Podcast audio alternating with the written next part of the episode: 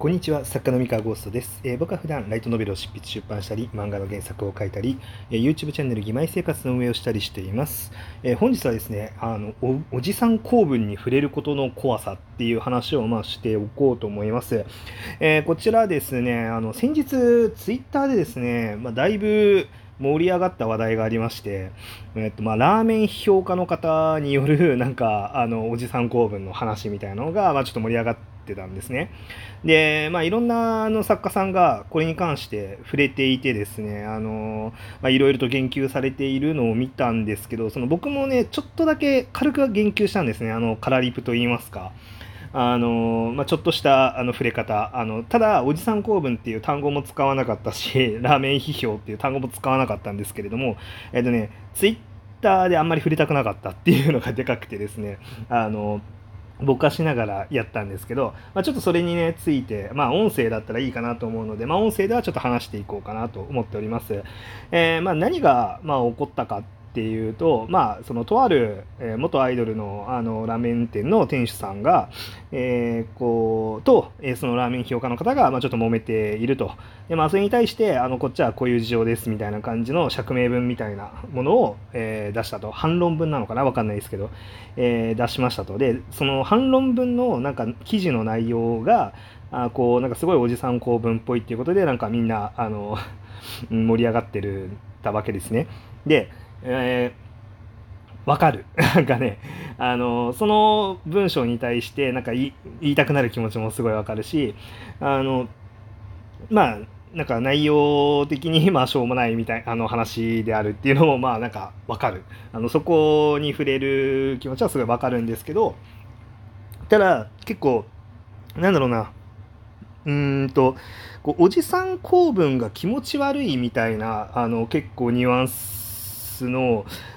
話題が結構際限なくどんどん広がってて、もはや内容とか割とどうでもよくて、そのおじさん構文のところにフォーカスした批判といいますか、悪文、悪い文章と書いて悪文への批判っていうのを結構書き込んでる方がめちゃめちゃ多かったんですね。でもこれ見て結構僕は怖いなと思っていて、多分なんですけど、このおじさん構文って呼ばれるものって書いてる本人ってそれが面白いと思って書いてるんですよね。で、それが盛大に滑ってるっていう状態だと思うんですよ。で、これって普通に僕ら作家はやりかねないんですよね。だからね、すごい恐ろしいなと思っていて、だからこういう書き方が悪いよねとか、このノリが気持ち悪いよねみたいな話題が盛り上がる時にですね、僕は結構ちょっとうって一歩引いてしまうんですよね。これに乗っかるのが怖いみたいな感じで結構引いてしまうところがあって、いやその理由はもういつブーメランになるかわからないというか、多分ね、本読んでる、僕の読者の方とかは、そんなにピンとこないというか、僕の本を読んでる方は僕の文章とか、ノリがある程度面白いと思ってくれてるから、読んでくれてると思うんですよ。だから、多分ピンとこないと思うんですけれども、僕らの作品もですね、その方向性の作品に一切の興味がない人だったりとか、例えば同じ文脈を理解できない人間が読むと本当に訳がわからないと思うんですね。面白さがわからないし、純粋に気持ち悪いなって思われることも多分あるだろうなっていう気持ちがあるんですよ。で、なんでしょうね。でもじゃあそういう気持ち悪がられる可能性もあるよねって考えながら、じゃあ誰にでもそういうマイナスの印象を絶対に与えない文章を書こうってするとですね、すごい平易な文章になる、いわゆる教科書みたいな文章になるわけですね。何も間違えないし、何もアクセルを踏まないっていう文章を作らなきゃいけなくなるんですよ。で、そうなってくるとですね、それってじゃあエンタメとして面白みがあるのか、誰にでも嫌がられないけれど、誰にも面白いと言ってもらえない、そういうものになっちゃうんですよ。で、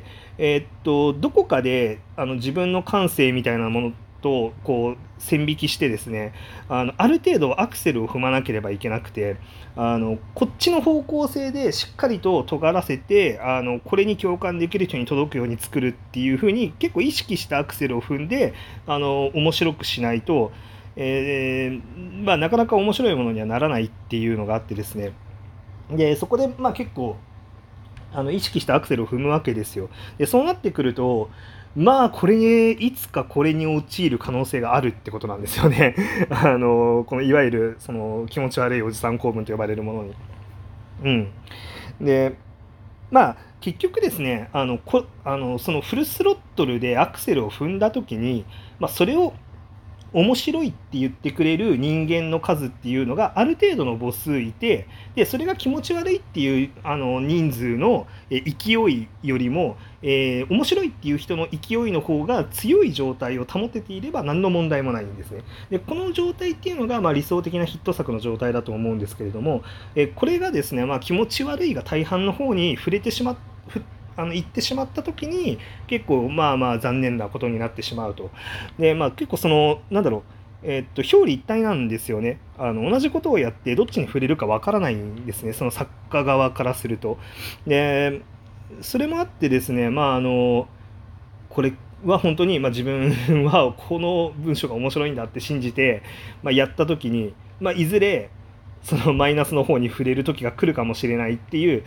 そういうネガティブな予想をするとですね、結構うかつに触れにくいっていう、でもわかる、文章を悪文と言いたくなるっていうのもすごいわかるし、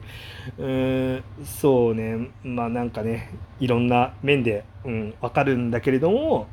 なかなかストレートに触れにくいところがあって、モヤモヤしてしまうっていう、そういう話でした。はい。ただね、ああいうのを見て、一応ね、自分もこうかもしれないと、自分はこうしないようにしようみたいな、いわゆる、反面教師と言いますか、反面教師でもいいし、言い方としては他に何があるかな、人の振り見て我が振り直せと言いますか、ちょっとね、振り返っていろいろ気をつけていかなきゃって思うんですけど、ただ、いざ他人から、こいつおかしいよねって言われるとか思われるようになった時にはですね、多分もう自分ではそのおかしな言動をしてるということを自覚できないんじゃないかなみたいな気持ちもあってですね、ひたすらね、もしかしたらそう思われてるかもしれないけど、気をつけなきゃねって恐れ続けることしかこれはできないんだろうなと思っております。はいっていうね。あとね、おじさん構文に関しては結構僕もう一つちょっと気になることというか、あんまりおっさん臭いよねとか古いよね死語だよねみたいな時代遅れだよねみたいな感覚ってとかその言葉ってあるじゃないですか。それを結構僕侮るのをやめようかなと最近すごい思ってるんですよ。ですね、言ってしまえば僕はもう若くないんですね。別にめちゃめちゃ年老いてるわけでもないんですけど、でも若者ではないっていう風に多分もう思っていいと思ってて、中高生ではないし、で僕の周りにいる人間も基本的には誰も若くないんですよ。もうで言ってしまえばもう20代半ば20代後半を超えたらもうほぼそのおじさんの括りでいいと、僕は思っているんですね。で、そうなってくるとですね、そのおじさんの括りの人ほどやっぱり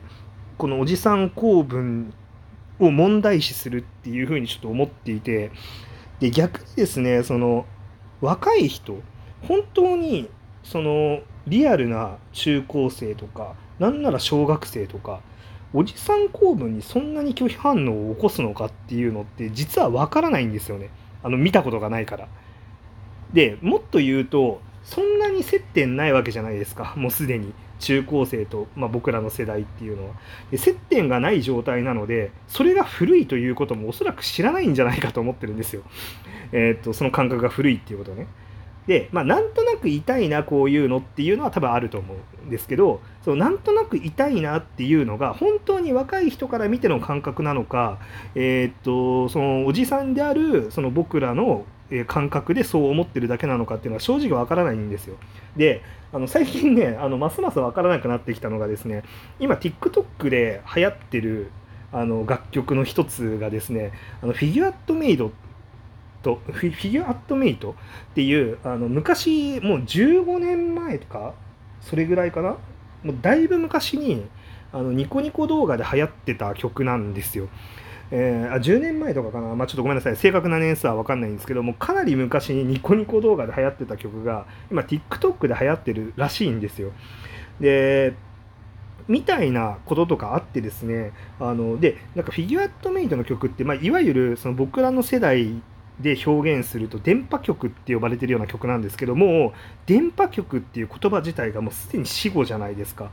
で言ってしまえばそのフィギュアットメイトっていう曲自体も、もう今の世代のオタクはああいう萌え萌えしたものっていうのは違うんじゃないのって僕らの世代は思うんですよ。まあ、なぜなら僕らの世代の楽曲だから、あれは古いんじゃないかって思うんですけれども、でも今の若い人たちってあれが古かったことを知らないんですよね、そもそも。でだからなんとなくノリが良くて楽しくて明るい曲でダンスもなんか面白いっていうのでまたなんか流行ってるらしいんですね、っていうことが起こるので、まあ、正直その僕なんかね古臭いとか時代遅れおじさんっぽいみたいなのって、僕らおじさん側はもうすでに判断はできないって、もう割り切っちゃった方がいいんじゃないかなって思ってて、無理ですよね多分、なので過剰にあんまりこう恐れるみたいなこともしすぎない方がきっといいんだろうなみたいなことを考えながら、まあ、最近ちょっと、まあ、この手の問題は難しいなって思いながら見ております。はい、という今日はそういうお話でした。以上です。